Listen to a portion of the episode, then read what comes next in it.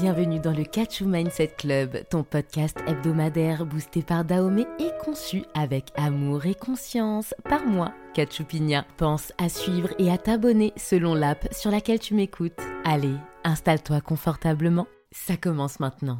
Hey Bondi, j'espère que tu vas bien. Le mois de novembre, c'est demain, alors je t'ai préparé un petit épisode qui, je l'espère, t'apportera un peu de motivation.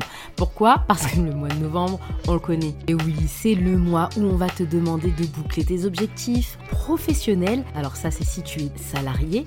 Maintenant, si tu es chef d'entreprise, tu le sais, il faut boucler l'année également et commencer à préparer l'année prochaine. Bref, la deadline est plutôt courte et là, on va commencer à se mettre la pression ou on va nous mettre la pression. Même si tu as une vision du temps différente de ce qu'on essaye de t'imposer, concrètement, on va quand même te faire comprendre que c'est la fin d'année. Tu vas voir des films de Noël à partir du mois d'octobre parce que je pense que ça a déjà commencé, etc.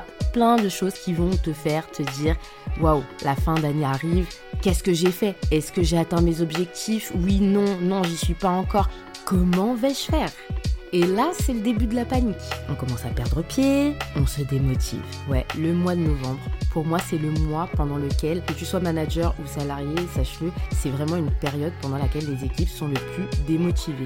Ça peut être parce qu'on va leur sortir des challenges comme ça, pendant lesquels il va falloir réaliser simplement 40% des objectifs sur une période de 4 semaines. Voilà, c'est génial et c'est censé motiver de base, sauf que souvent ça a l'effet inverse. Alors, mon conseil sera très simple en général, tu le fais, mais tu le fais pour les autres. C'est de célébrer les victoires. Célèbre les petites victoires. Alors quand tu rentres chez toi le soir, célèbre les victoires que tu as pu obtenir sur les dernières semaines, même les derniers mois. Essaye de faire déjà un premier bilan à savoir où est-ce que tu en es à aujourd'hui. Parce que malheureusement, on a plutôt tendance à rester sur les échecs qui pour moi sont des expériences, hein, mais souvent on reste dessus.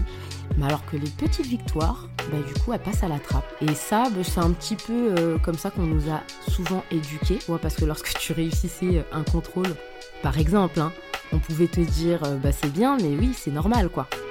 C'est normal que, tu y arrives. Alors que ben non, tu as, tu as donné des efforts, tu as mis des choses en place pour pouvoir atteindre ce résultat et toi tu en étais fier. Et souvent derrière bah, malheureusement c'était un peu dévalorisé. Pour certaines personnes hein, bien évidemment. Mais dans tous les cas même si tu n'étais pas dans ce schéma d'éducation lorsque tu intègres le milieu professionnel souvent et malheureusement mais ça je pense que c'est vraiment du management à la française c'est comme ça c'est inscrit dans les mœurs lorsque tu réussis on va te féliciter un peu, on va te dire oui c'est bien, et encore, en général on va te dire mais c'est normal, ce sont tes objectifs. Alors je ne te dis pas de ne pas atteindre tes objectifs, hein. Je te dis simplement qu'à un moment donné, il faut aussi apprécier et donner de la valeur à ce que tu as mis en place et aux victoires quotidiennes que tu as eues et que tu n'as pas forcément vues au final ou que sur lesquelles tu n'es pas resté. C'est super important de le faire pour trois raisons. La première, c'est que ça reconditionne ton cerveau en changeant ta façon de penser. Tu ne seras plus sur je n'ai pas atteint mon objectif, mais ok, mon objectif, je vais l'atteindre. Mais pour ce faire, là en attendant, j'ai quand même réalisé ça, ça, ça et ça. Waouh, c'est génial. La seconde, c'est que ça booste ta motivation. C'est bien connu, lorsqu'un enfant par exemple apprend à marcher, euh, que font les parents s'il te plaît? Eh bien, ils encouragent l'enfant, lorsqu'il apprend déjà à se lever, il tient debout, waouh, ouais vas-y, continue comme ça, c'est génial, lorsqu'il marche, mais bravo. Bref, dans cet apprentissage, les parents célèbrent les petites victoires de leur enfant, ce qui les encourage à aller plus loin, à se donner à fond, etc. etc. Et le dernier point, c'est que ça augmente l'amour et l'estime de soi. Parce que si tu ne le fais pas en tant qu'adulte, ça veut dire que tu vas toujours attendre que ce soit quelqu'un d'autre qui te félicite et qui valorise ta victoire. Sauf que bah, c'est bien sûr nous hein, qu'il faut compter pour la motivation et pour ces choses-là. Si on commence à vraiment attendre que ce soit les autres qui le fassent, ça veut dire qu'on leur donne une clé de vie ou de mort, même sur notre mood au final. Alors que non, tu as ce qu'il faut en toi pour pouvoir te motiver au quotidien et surtout dans des périodes compliquées. Il te faudra juste apprécier les petites victoires Et s'il le faut, écris-les. Voilà, donc du coup, c'était mon tips. J'espère que ça t'aura aidé. Partage le love, partage sur les réseaux, partage-le en commentaire. N'hésite pas à me dire ce que tu en as pensé.